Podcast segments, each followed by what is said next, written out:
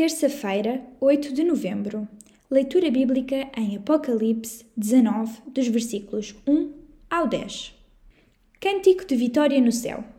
A seguir, ouvi a alta voz de uma enorme multidão no céu clamando: Louvem o Senhor, só nele há salvação.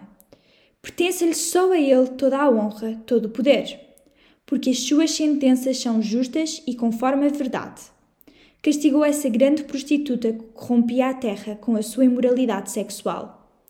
E foi assim que lhe pediu conta do sangue daqueles que serviam a Deus e que foram assassinados no meio dela.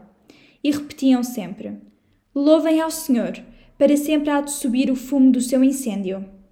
Então os vinte e quatro anciões e os quatro seres viventes inclinaram-se até ao chão e adoraram a Deus, que estava sentado no trono, com essas palavras. É essa a verdade. Louvem o Senhor. Veio uma voz do trono que dizia: Louvem o nosso Deus, todos os que o servem e o temem, tanto grandes como pequenos. E ouvi de novo um clamor enorme, como o de uma multidão imensa, como o de muitas vagas de um mar agitado, ou como o de sucessivos trovões. Louvem o Senhor, porque o Senhor, nosso Deus, que tem todo o poder, é quem reina. É quem reina.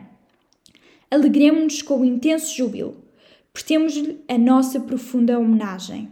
Chegou a altura do cordeiro receber a sua noiva, a qual já se aprontou.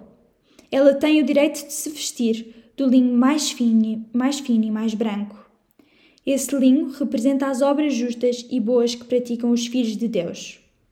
E foi-me dito por um anjo que escrevesse o seguinte: Felizes aqueles que são convidados para a festa do casamento do Cordeiro.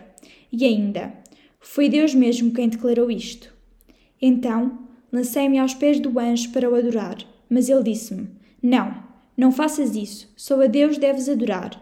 Eu estou ao serviço de Deus, tal como tu e os teus irmãos, que são testemunhas de Jesus. Adora a Deus. O motivo da profecia é, é para dar um testemunho claro de Jesus. Já lemos sobre as duas multidões de seres nos céus, a multidão dos mártires e a multidão dos anjos. O grito dos anjos, Aleluia, significa glória a Deus. Os Salmos 113 até ao 118 falam sobre o louvor a Deus que todo jovem judeu devia memorizar. No segundo Aleluia, os anjos louvam a Deus porque o Império Romano nunca mais se erguerá das cinzas. O terceiro grito de Aleluia é dado pela multidão dos redimidos, louvando a Deus pela sua redenção. Louvemos também nós ao Senhor por tantas bênçãos que Ele nos dá.